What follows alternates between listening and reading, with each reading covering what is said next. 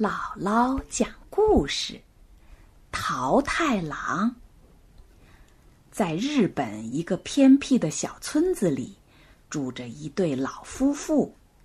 他们的生活并不宽裕，但也过得平平静静。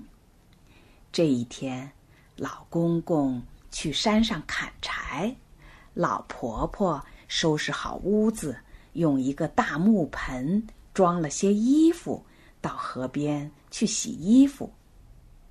今天的天气真不错，老婆婆心情愉快，很快就到了河边。正当她卖力气的洗衣服的时候，看见小河上游竟然飘来了一个大桃子。呵，这桃子真大呀！老婆婆活了这么多年，还没见过这么大的桃子呢。她大声喊：“喂，大桃子，快点儿飘过来呀！”那桃子好像听到了老婆婆的叫声似的，晃晃悠悠的向老婆婆飘过来了。老婆婆说。真是怪事情啊！他把桃子捞了起来，这桃子真重，老婆婆费了很大力气才把它放进木盆里，走走歇歇，气喘吁吁的把它端回了家。黄昏时，老公公从山里回来了，他背了很多木柴，高兴的叫道。老太婆呀，我回来喽！家里有没有什么好吃的呀？我肚子好饿呀！这时候，他看到了那个桃子，哎呦，这么大的桃子，味道一定很不错呀！老婆婆看到老公公一脸馋相，就拿出了菜刀，想把桃子切开。突然，桃子里传来哇哇的哭声。他小心翼翼的切开桃子，里面竟坐着一个健康可爱的男娃娃，正在放声大哭呢。咦，多奇怪的事儿啊！老婆婆急忙把娃娃抱出来。他们一直就盼望有个孩子，现在。这个愿望终于实现了。给娃娃起个什么名字呢？老公公看看娃娃，看看桃子，灵机一动，既然孩子是从桃子里来的，就叫他桃太郎吧。老婆婆每天都做美味的糯米丸子给桃太郎吃。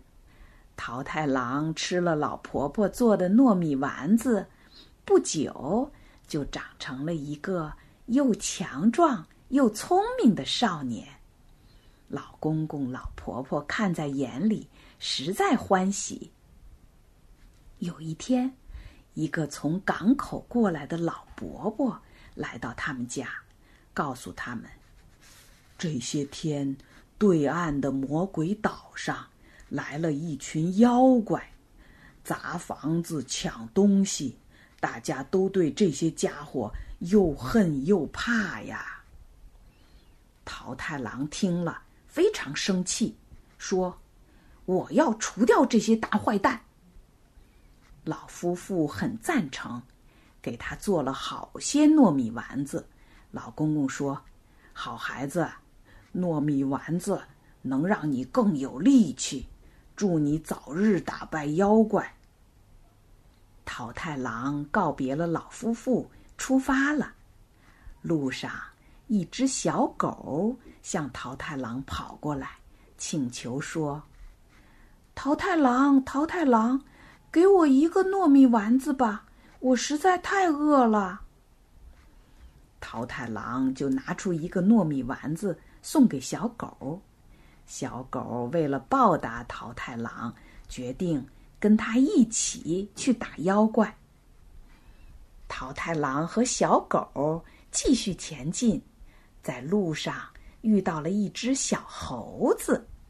小猴子对桃太郎说：“好心的桃太郎啊，给我吃个糯米丸子吧。”桃太郎毫不犹豫的给了小猴子一个糯米丸子。小猴子一吃下去，立刻来了精神，他自愿追随桃太郎。和他一起上路。走着走着，他们又碰到了一只长尾巴的雉鸡。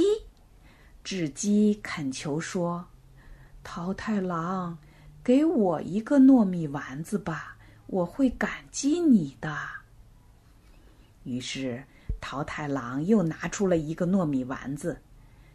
雉鸡听了他们的计划，也要一起去。他们走了很久，终于到了海边儿。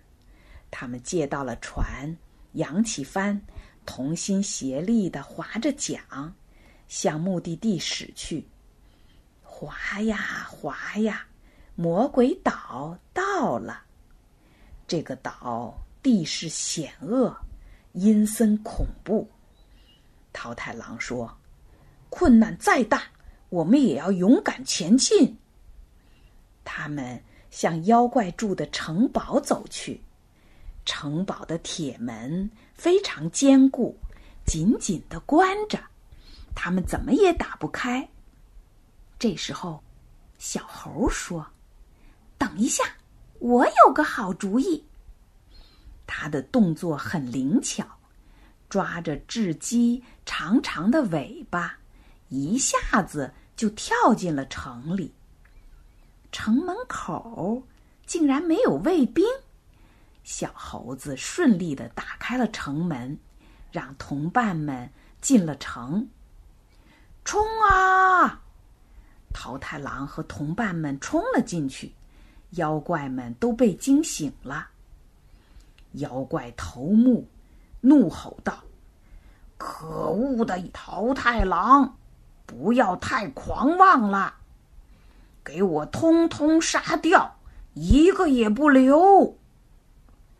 他拿起一根棍子，气急败坏的迎上来。桃太郎呢？他不慌不忙的掏出了一个糯米丸子，吞了下去。他说：“臭妖怪，我已经吞下了天下第一的糯米丸子，增加了百倍的力气。”有本事你就上来吧！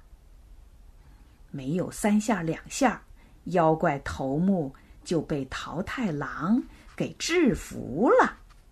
桃太郎狠狠的揍了他一顿，小狗一口咬住了他的脚，小猴子把他的脸抓得伤痕累累，而雉鸡呢？用尖尖的嘴把他的眼睛啄瞎了。妖怪被打得抱头鼠窜，哎呦哎呦，我受不了了，饶了我吧！他们都跪地求饶。桃太郎严肃地说：“饶了你们可以，但是你们要发誓，从此不再危害百姓了。”妖怪们交出了武器，竖起白旗投降了。桃太郎拾起妖怪交出的武器，说：“把你们以前搜刮来的财宝全部交出来，由我去还给老百姓。”是是，一切遵命。妖怪头目赶忙命令手下把那些抢来的财宝搬了出来。